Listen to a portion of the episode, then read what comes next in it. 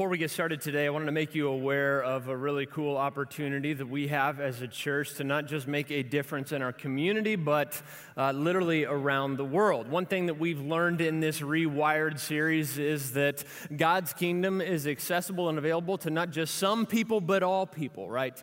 And perhaps you're aware that there's recently been a surge of people from other countries who have migrated to the Evansville area. Approximately 2,000 people uh, who, have, who, who were born in another country live within a three mile radius of this campus. Now, of those 2,000 individuals, there is a really good chance that they are going to leave our country and go back to their native country at some point in the future. And so, what that means for us is that we have a really good opportunity, a narrow opportunity to make a huge impact that could literally ripple all across the globe. Now, if you've ever lived or been in a foreign country before, you know that you have two basic needs before you, and that is to, to have friends and to know how to effectively communicate in that culture, right? And so we're starting something this September here at Crossroads called Friend Speak that will help our neighbors find what they're looking for in this unfamiliar uh, environment. Now, this is the method that we're going to try out to, to love, to engage, and tell people about how much God loves them. And so, coming up on August 28th from 2 to 5 p.m., uh, back in the chapel, we are going to be facilitating a training for those of you who are interested in being a part of this, being a friend, all right, and teaching these people people how to effectively communicate uh, in our society. Now, you need to know that no prior experience before attending this training is needed. The only requirement is that you love people and that you can speak the English language quite well. Now, that means that if you hate people, all right, or if you were born in Kentucky, uh, this might be more of an obstacle uh, for our, our neighbors, all right? So that means I'm out because I was born in Kentucky, all right? No strings attached, and uh, if you don't like what you see or, or hear, uh, there, there's no permission, uh, there, there's no pressure to join. And so you can actually see a table out in the lobby directly after service uh, for more information about this if you want to be a part of this really cool opportunity called uh, Friend Speak. Now, today, what we're doing is we're wrapping up this series that we've been in for the past two months called Rewired, where we've been looking at something that Jesus talked a lot about throughout the course of his life called the kingdom of God. Now, what we've been doing in this series is looking at this kingdom thing that Jesus talked about by looking at a really famous talk that he gave on a hillside about 2,000 years ago. Now, if you're lost already, here's how we've been defining the kingdom of God in this series. It, it goes like this that the kingdom of God is the reign of God, all right, where all creation is reclaimed and restored. Now, one thing that we've consistently seen in this series is that God's kingdom is not just to come, but it's here right now. It, it's here, but it's not here in its fullest form yet, if that makes sense. And so, in other words, the best is yet to come. If we have chosen to become citizens in this greater kingdom, all of a sudden this world becomes our temporary house, and, and our home is in heaven. It is a place yet to come. And so, in the meantime, this restoration process that we undergo when we choose to become citizens in this kingdom is, is kind of like invisible, all right? It takes place in, in your heart, it's not always seen on the outside. Now, one of the main themes that, that Jesus communicated in the message that day on a hillside was that God is more interested in your heart than your behavior. Why? Because on the inside is where our character and integrity is developed. And so eventually, what's going on on the inside will make itself known on the outside. You see, God is not. He's not deceived by our actions in themselves. He sees right through them. Now, let's have a little confession time here for, for just a moment. Now, all of us in here have probably driven down a road where the speed limit should be much higher than it really is, right? I mean, we've been speeding, and all of a sudden, a police officer comes into your peripheral. And so, what do you do if you're in that situation? Yeah, you, you slam on your brakes, right? All right, by brief show of hands, how many of you have done that before, but then after the police officer is out of sight, you pick right back up to the speed that you were going? Yeah, all of us in here. This is a spiritual gift of my wife all right? I mean, she is an expert at doing this. And, and that's kind of a picture of what it means to miss the point, to, to outwardly do the right thing, yet inwardly be out of place. And so in this message, Jesus, Jesus says that it's only a matter of time until what's going on on the inside makes itself known on the outside. About six years ago, my dad had parked his car in their driveway at his usual parking place. He walked inside their home and, and sat down on the couch to relax for a little bit. About 15 minutes later, their entire house shook. He heard a loud boom and, and the sound of glass shattering. It kind of startled him a little bit, and so he went outside to see what had happened. Well, as he stepped foot out on their front porch, he was surprised to see that a massive walnut tree had completely crushed his car, fallen right on top of his vehicle. Now, this caught my dad by surprise because it was a crisp September afternoon. The sky was blue, the sun was out, there was a slight breeze, but nothing to be concerned about. And on top of all that, the tree that had fallen on top of my dad's car looked sturdy. I mean, it looked strong. But you see, the closer my dad got to it, it became evident that this tree had been rotting away for years. And so, although it had the appearance of looking strong and secure on the outside, all it took was a little bit of wind for that thing to come crashing down. You see, wind has that effect upon things, right? I mean, wind will, will test the resolve, the strength and, and security of a foundation, of a core. And so while things may look good and put together on the outside, wind will show you what's really been going on on the inside. You see, whenever the tree comes crashing down in people's lives around us, we typically respond by saying things like, I, I didn't know that she was capable of doing that. Or, I didn't see that coming in his life, or, or, what was he thinking? I thought he was better than to make that choice, that decision. Why? Because for so long they've maybe had the appearance of looking put together, but then in that moment, but that decision that they made, that choice that they made, all of a sudden what had been going on inwardly was made, made itself known outwardly. And so I find it really interesting that Jesus ended his talk that day on the, on the hillside by, by saying, Hey, it's really important that you decide to build upon a firm foundation. It, it all goes back to that. And so in this series, what we've done is, is we've looked at the introduction of Jesus' talk that day by, by looking at what, what Jesus, how Jesus describes citizenship in his kingdom. And so what we're going to do uh, for the next few moments is, is kind of bookend that talk by looking at how Jesus concluded his message, all right? by, by looking at his conclusion, how he landed the plane uh, there on the hillside that day. And so, if you have your Bibles or Bible app, I want you to go ahead and jump to the New Testament book of Matthew. All right? Uh, if you don't own a Bible, there's a black Bible right in front of you. That's our gift to you. If you're worshiping with us back in the chapel, it's right on that table as you walked in uh, a moment ago. Uh, today, we're going to be in chapter 7 of Matthew. Now, understand as you're turning there that the book of Matthew serves as a biography on the life of Jesus, okay? And so, Matthew was a really close friend of Christ. And so, what he did was he recorded different things that Jesus said said, things that he taught, things that, that he did. Why? So that we today and people even back then would know that Christ really was who he said he was, that he was God in the form of flesh. And so, where we pick up today, we um, realize that, that up until this point, Jesus had spent a considerable amount of time in his message talking about, again, how he's more concerned about motives. He's more concerned about our heart desires and emotions than our actions because Inwardly, our, our disobedience and our behavior originates on the inside. And so, from lust to greed to murder, Jesus said that outward disobedience begins right here in the heart. In another part of this sermon, Jesus taught about money. He taught about marriage and how we're free to not worry about anything in this world. But before Jesus walked away from the mountainside that day, here's how he concluded things. Check out what he says, verse 24. Therefore, everyone who hears these words of mine and puts them into practice is like a wise man who built his house on the rock. The rain came down, the streams rose, and the winds blew and beat against that house, Jesus said. Yet it did not fall because it had a foundation on the rock. But everyone who hears these words of mine and does not put them into practice it's like a foolish man who built his house on sand. The rain came down, the streams rose, and the winds blew and beat against that house, and it fell with a great crash. And so when the wind came, the, the walnut tree came tumbling on top of the car, even when it had the appearance of being strong.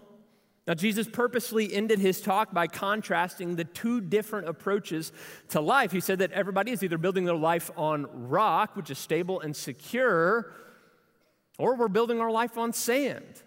I mean, notice how the two builders that Jesus contrasted here in this moment, they had a lot of similarities, right? I mean, they both heard Jesus' words. They both were building something, they both were building homes, and yet both of them also encountered a storm. The only difference between these two builders was the kind of foundation that they were building upon. Now, chances are, if you were to go to someone's home after you leave here today and, and you were to arrive at their home for the first time, the first thing that you would want to see in their home probably isn't their foundation, right? I mean, you can look at a lot of different features in a house that might impress you, but a foundation's not going to rise to the top, right? Why? Because a foundation is boring, it's unseen, and yet a home without a good foundation is almost unsellable. Ask any home expert. It's the most important part of the house that in time will affect all other areas of the home. And so Jesus said here, hey, look, choosing to follow me, choosing to become a citizen in my kingdom all right, is like building a house on a firm foundation of rock that will never fail, it will never give away. And so, the question that we're going to ask ourselves right now is this what, what does a life on the rock really look like for us? Well, according to what Jesus said, the first feature goes like this that life on the rock is intentional. Life on the Rock is intentional. And you might want to write this down if you're taking notes on your app or, or your bulletin. I, I, want you to notice again how, Jesus said that both builders heard his teaching that day. He, he was predicting that many in the audience would walk away inspired, they'd walk away motivated, but some wouldn't walk away changed or, or transformed. And yet realize that these people chose to be there. They, they weren't just skeptical of Christ, they were committed. Look at how Matthew describes the original audience in Matthew chapter 5. He says, Now when Jesus saw the crowds, he went up on the mountainside and sat down. His disciples came to him and he began to teach them. And so that was his audience. They were his, they were his disciples, all right? These weren't just people who were skeptical of who Jesus was or, or were on the fringe. Now, that word disciple, if you are discipled, all right, that means that you are learning or you are absorbing information by experience and by applying that information to your life. But it's as if that Jesus, it's as if Jesus saw right through that, and he knew that even those who were committed would be fickle, even those who were closest to him. You see, choosing to be a citizen in God's kingdom is, is not just about a one time decision that you make to, to enter. No, following Christ is so much more than that. It's about remaining with Him and growing in Him as life goes on and progresses. Now, there's this tendency to think that, that all Jesus wants of us is, is for us to receive the gift of salvation that He offers, and then you just kind of move on with your life and, and put Jesus at an arm's distance. I mean, after all, you've raised your hand, you've repeated the prayer, you got baptized, and you occasionally attend church. I mean, what more does Christ want from you? I mean, what more could there be? Now, time out here for just a second. It is totally impossible to earn a right relationship with God. There's nothing that we can do to kind of outbalance the scales in our life, to undo all the bad and the sin that we've done. I mean, it's totally impossible on our part. That's why we don't deserve it. Therefore, it is God and God only who can save us by sending his son Jesus to absorb all the consequences that we deserve because of the sin in our life. And so, when you accept that offer of what Jesus provides, it doesn't just stop there. Actually, it's only the beginning. I want you to think about it like this How good of a relationship with my wife, Savannah, do you think I would have if all I believed I needed to do in our relationship was, was go through our wedding and then after that, kind of do what I wanted and, and move on with life? I mean, I would have a terrible relationship with her, right? Why? Because our relationship, our marriage is more than a few hour event. While a wedding is important, while a wedding kind of signifies the beginning moment of when you enter into that relationship, when you say yes to each other, really it's only the start. It's so much more than that. And so for our relationship to grow and to develop and to deepen, it requires hard work every single day. It requires that me as her husband, that I am called to pursue her and to sacrifice for her right? You can't just wake up one day and accidentally be close to your spouse, it, it takes work. And so the same is true with Jesus. The yes, the wedding that you have with Jesus, the moment that you say yes is important, But you see, for you to have any kind of developing, growing, deepening relationship with Him, it requires work. It requires effort on our part every single day to work out the gift that we've been given, to, to make it known in our life. And Jesus said it like this. Again, let's look at his words. Matthew chapter 7. He said, Therefore, everyone who hears these words of mine and puts them into practice, keyword, is like a wise man who built his house on the rock. Now, that word practice in the original Greek can also mean discipline or, or exercise. And and one of the words in the Greek that we sometimes translate this word as uh, is actually where we get the word gymnasium from, okay? And so Jesus is saying that, that following him requires training and, and, and work. It's more than just hearing and absorbing information. Life on the rock requires doing what Jesus said matters most. I want you to imagine with me for, for just a moment that my family and I go on a month long vacation and we invite a young couple to come over to our house and house it for us while we're gone for the month. And so they arrive at our house the day that we are to leave, and, and we have prepared this detailed, long 15 page notebook for them to kind of guide them on how to properly care for our home while we are away. Now, I say that we prepared it. That's really probably not accurate because I would never piece together something so detailed, all right? Probably more my wife Savannah would, would, do. And so Savannah has written together this notebook of, of how to care for our home. And, and so in that notebook, we, the couple sits down at our table and, and we show them the different pl- uh, plants that need to be watered and, and how to properly care for the plants while we're gone. again, we've written it all out there in the notebook. We then introduce this couple to, to our, our golden retriever, Valley, and we say, hey, here's Valley. She's a good dog. She needs to be fed twice a day, one cup of food each day. Make sure she always has plenty of water. She's a, she's a very affectionate dog because she's a golden retriever, and, and so make sure that you pet her frequently. And even though your hand is going to smell like a moldy bowling alley afterwards, all right, you make sure that you give her plenty of attention. We then walk the couple upstairs to our upstairs bathroom and we say, hey, this toilet here has a tendency to overflow. You just have to watch it if you use it. And if it starts to overflow, here's the water shutoff valve. And, and if it starts to overflow, you, you make sure that you turn it off. We, we've written this down, okay, in the notebook.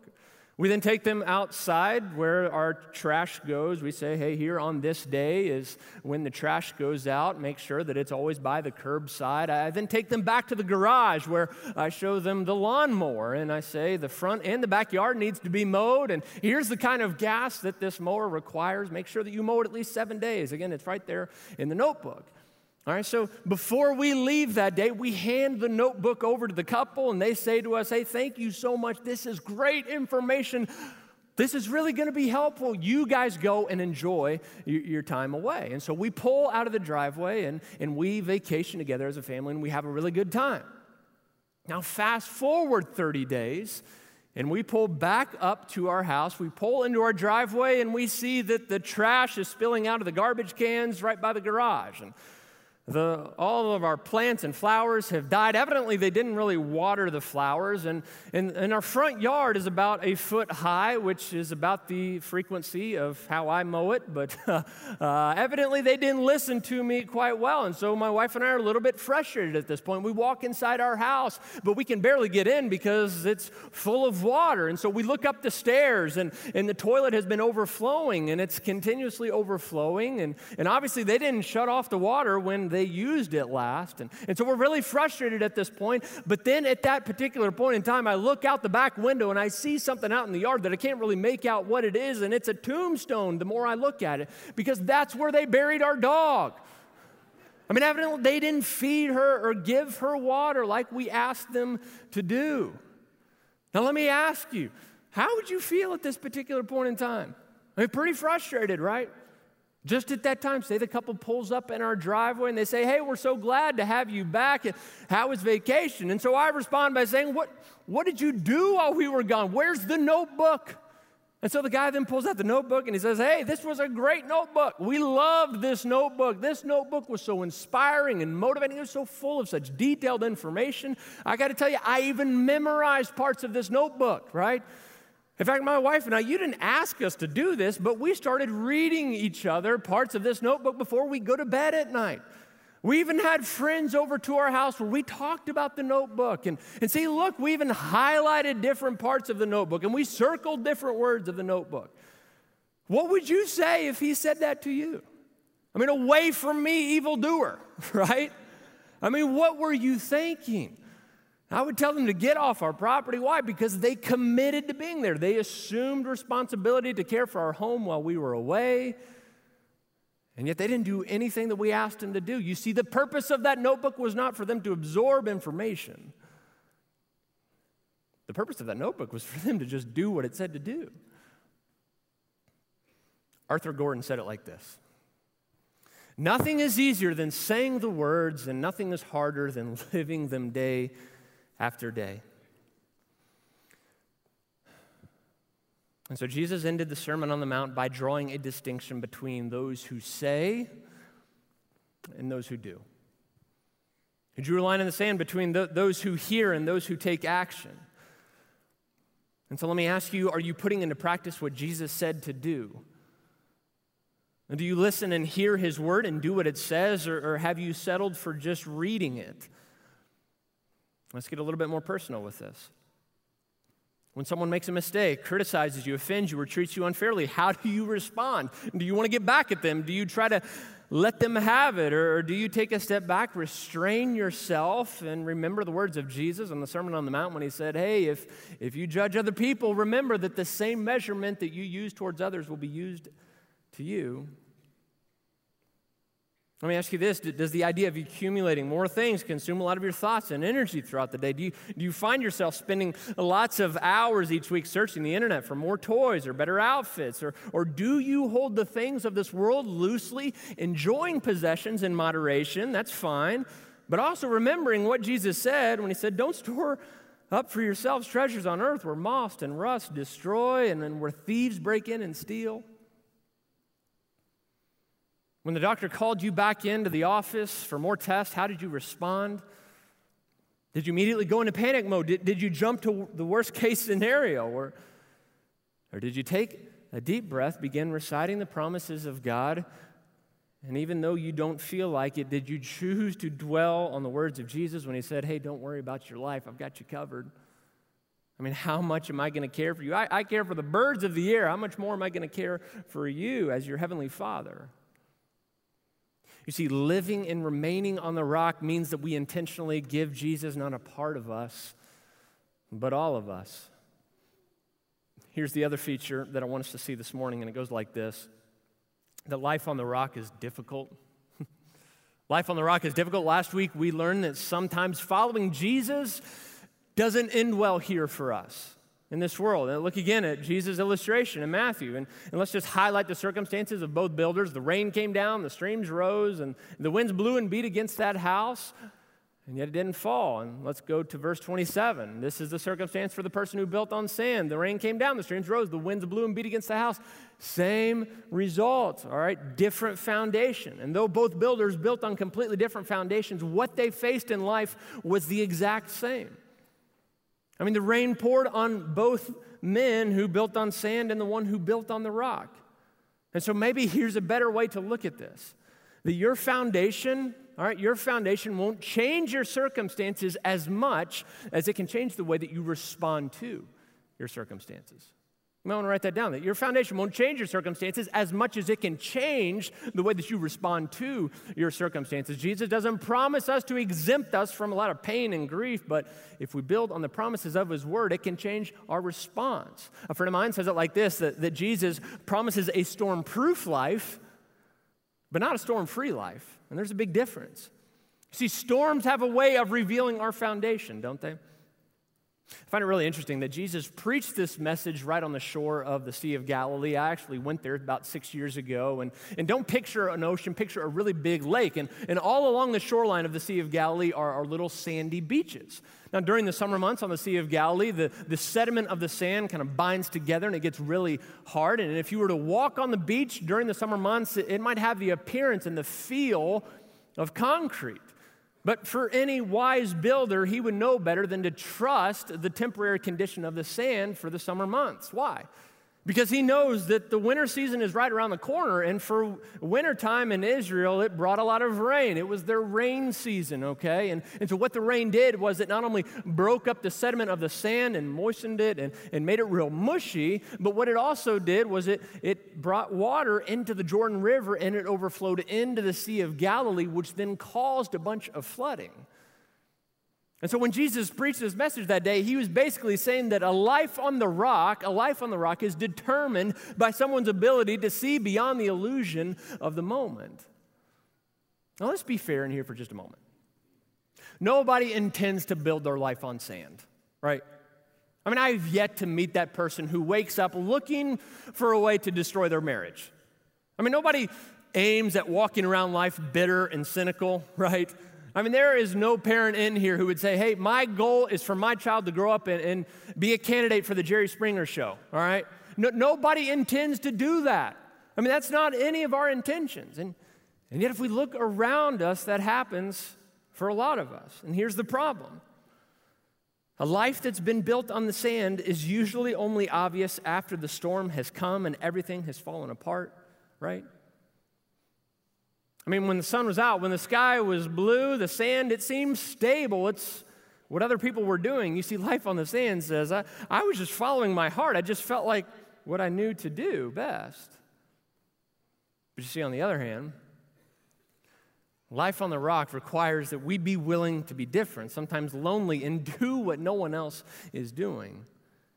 You see, life on the rock can be difficult during storms, there's no doubt about it, but Jesus promised that those storms we encounter in this temporary house, in this world, would only be temporal. And so people who have this strong foundation know what's true, all right, and they decide to act upon truth in spite of how they feel, in spite of their circumstances especially when the winds begin to blow in their life.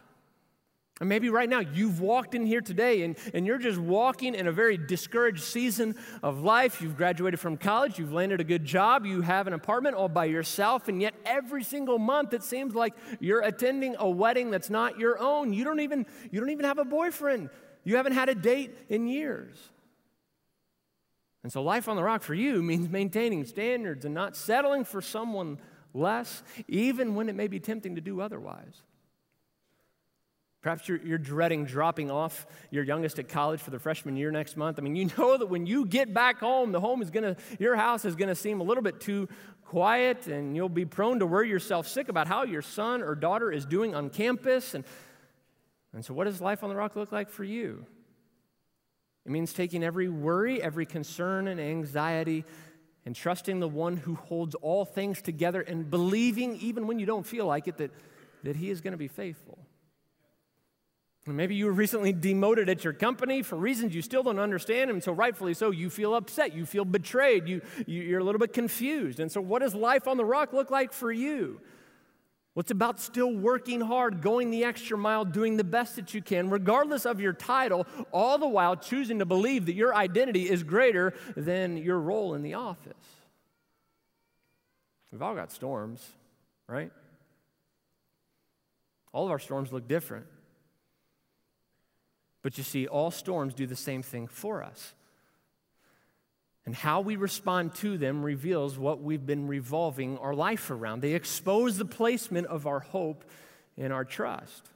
You see, when we build on a kind of ground that is sinking, we feel insecure, we're naturally fearful, we want to control our circumstances, we want to control everything. We always feel like we are the victim of our circumstances. We're prone to developing bad habits during this time so that we can escape the pain. But what if God has a better way? And what if storms not only re- revealed our foundation, but what if they had the potential to, to strip us of the illusion of sand so that we can get back onto the rock? You know, as a pastor, I often enter into people's lives after the storm has raged and a person or a family member is left just picking up the pieces of their home and and I got to tell you, it can be really painful to witness firsthand the consequences of certain choices and decisions that the sand brings upon people and individuals. Yet it's when the house gets flattened that we can be broken of our pride and recognize our need for grace. And let me encourage you with this if that's where you're at. That sometimes we won't build on the rock until we realize how fleeting it is to build on sand. Sometimes we won't make the decision to apply and listen and, and do what God says to apply His promises to our life until we realize that we really can't trust ourselves. We can't trust our intuition, our feelings. We have to do what's different. One of my best friends uh, since high school is named Garrison. We grew up in Louisville together, and, and Garrison is now pastor out in the Los Angeles area. As I was writing this talk, I kept thinking about Garrison's dad, Gary. Gary has shared his story with our home church and, and has actually written his story in a book and, and has shared his story many, many times publicly. And I just want to read to you in Gary's words how he described what the moment was like for him when he realized that he had been building his life on sand and that he needed to get back onto the rock. And here's what Gary said The judge said guilty. As I sat in front of his seat, I started to cry. I heard the judge say something about jail time, and I sobbed even harder.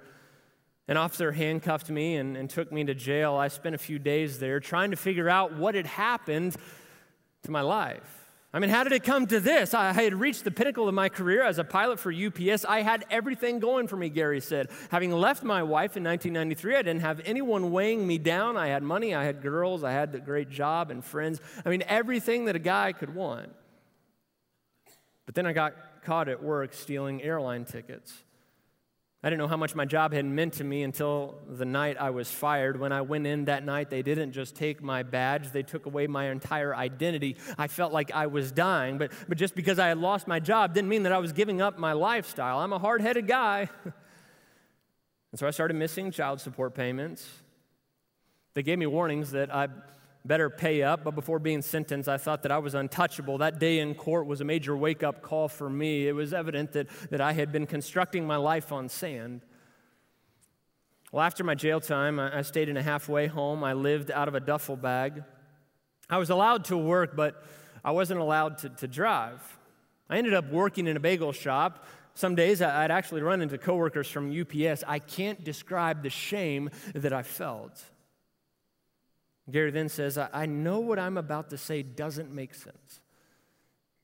It's totally counterintuitive, but it was during this time that everything I had worked for was dead and sinking that I started to that I started to finally discover true life. With nowhere else to turn, I returned to the faith of my youth. And for the first time, Jesus became real to me. I started saying no to me and, and yes to Christ every single day.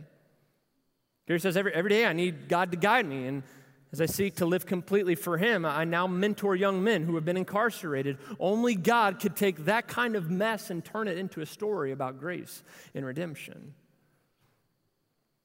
And you see, for Gary, and for me, and for each of us in here, sometimes we won't choose to build our life on the rock until we realize how fleeting it is to build on sand. Isn't that a lot of our stories? I got to tell you, lately, when I've been developing a, a, habit that whenever I feel down, discouraged, empty, or sad, that, that I recite a certain passage in Scripture. It doesn't come naturally for me. Sometimes I have to discipline myself, but it's from Hebrews chapter 12. And, and you've probably heard the verse before if you've been in church. And here's what the Hebrew writer says. And let us run with perseverance the race marked out for us, fixing our eyes on Jesus, the pioneer and perfecter of faith for the joy set before him, he endured the cross, scorning its shame, and sat down at the right hand of the throne of God. Consider him, consider Jesus, who endured such storms, who endured such opposition from sinners, so that you will not grow weary and lose heart. And what if, when we all got up out of here in just a moment, and the storm continues to intensify in our life, we learn to keep our eyes on Jesus? I mean, what if that is the most important decision that we can make every single day of our life? You know, throughout Scripture, Jesus is portrayed as a rock, he's portrayed as a cornerstone. And, and so, what that means is that he alone is the one who is immovable. He is secure, he is steady, he doesn't change, he doesn't move. In fact, Hebrews later goes on to say that Jesus Christ is the same yesterday, today, and forever. He is constant, he is secure, he is stable, he's immovable.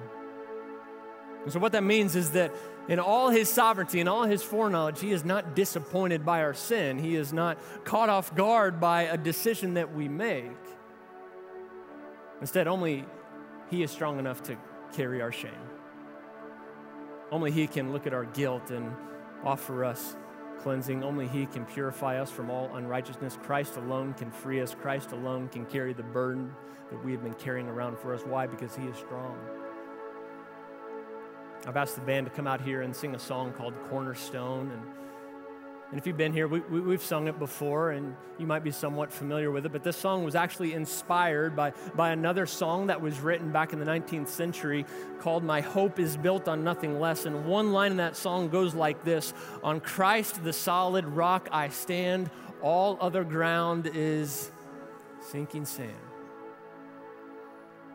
And so, what I want us to do here in just a moment, as the words are up on the screen and as the band sings this song, I want you to make this your prayer. I want this to make, I want this to be your declaration that, that in spite of your circumstances, you're going to go back to the rock, the cornerstone, Jesus. And, and so, you can express yourself in the next few moments in a way that you, you feel comfortable. You can stand, you can raise your hands, you can sit down, you can pray, you can just reflect on the words on the screen. You, you, you do what you need to do. There's, there's no pressure to act anyway in these, these next few moments.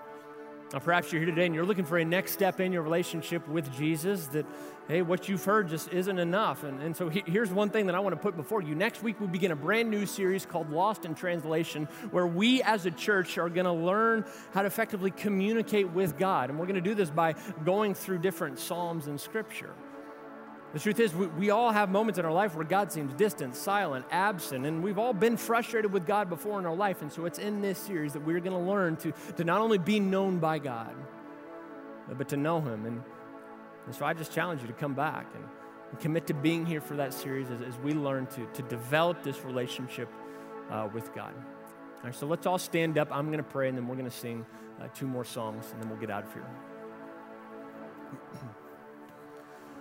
God, I know that a lot of us have walked in here today and the wind is blowing and the rain is pouring. And if we look down, we, we can see right before us that our foundation is just being washed away. Why? Because we've been building our life upon ourselves, we've been building our life upon something that is temporary. And yet, Jesus, as you've reminded us today, only you are stable, only you are secure, only you will never disappoint us. And and so, will you just remind us as, as we get up out of here to not just hear those words, to not just listen, to not just absorb a bunch of information, but to intentionally choose to build our life upon you, Jesus, the cornerstone. For it's in your name that we pray and sing and worship now. Amen. Hi, I'm Andy. Here's a few things that are coming up here at Crossroads. Crossroads is dedicated to building up leaders in the community and having a positive influence in the world we live in. That's why we have partnered with Tri State Leaders of Evansville to bring the Global Leadership Summit here. This two day conference is packed with leaders that will teach us how to be successful in our businesses and lives. The Global Leadership Summit is August 11th and 12th, and we at Crossroads have special pricing for our church family. Just go to cccgo.com slash events to find more details about what speakers are attending and to sign up with the Crossroads discount. We're a few weeks away from our fall kickoff, and there are lots of changes that are happening, and we don't want you to miss out on. Grade promotions will start the weekend of August 13th and 14th. So if your child is going from 8th grade to 9th grade, they will be able to be a part of the high school services and events starting on August 13th and 14th. Middle school services are also going to change. Middle school will only have services on Sundays at both normal Sunday times, 9 a.m. and 10:45 a.m. in room 222. This means there will be no middle school services on Sunday nights. High school students have some changes as well. They are moving their services from Sunday nights to Wednesday nights from 7 p.m. to 8:30 p.m. The first service in the new time for the high school will be Wednesday, August 17th. For more information on these events and the many others that are happening here at Crossroads, you can check out your bulletin or go online to cccgo.com.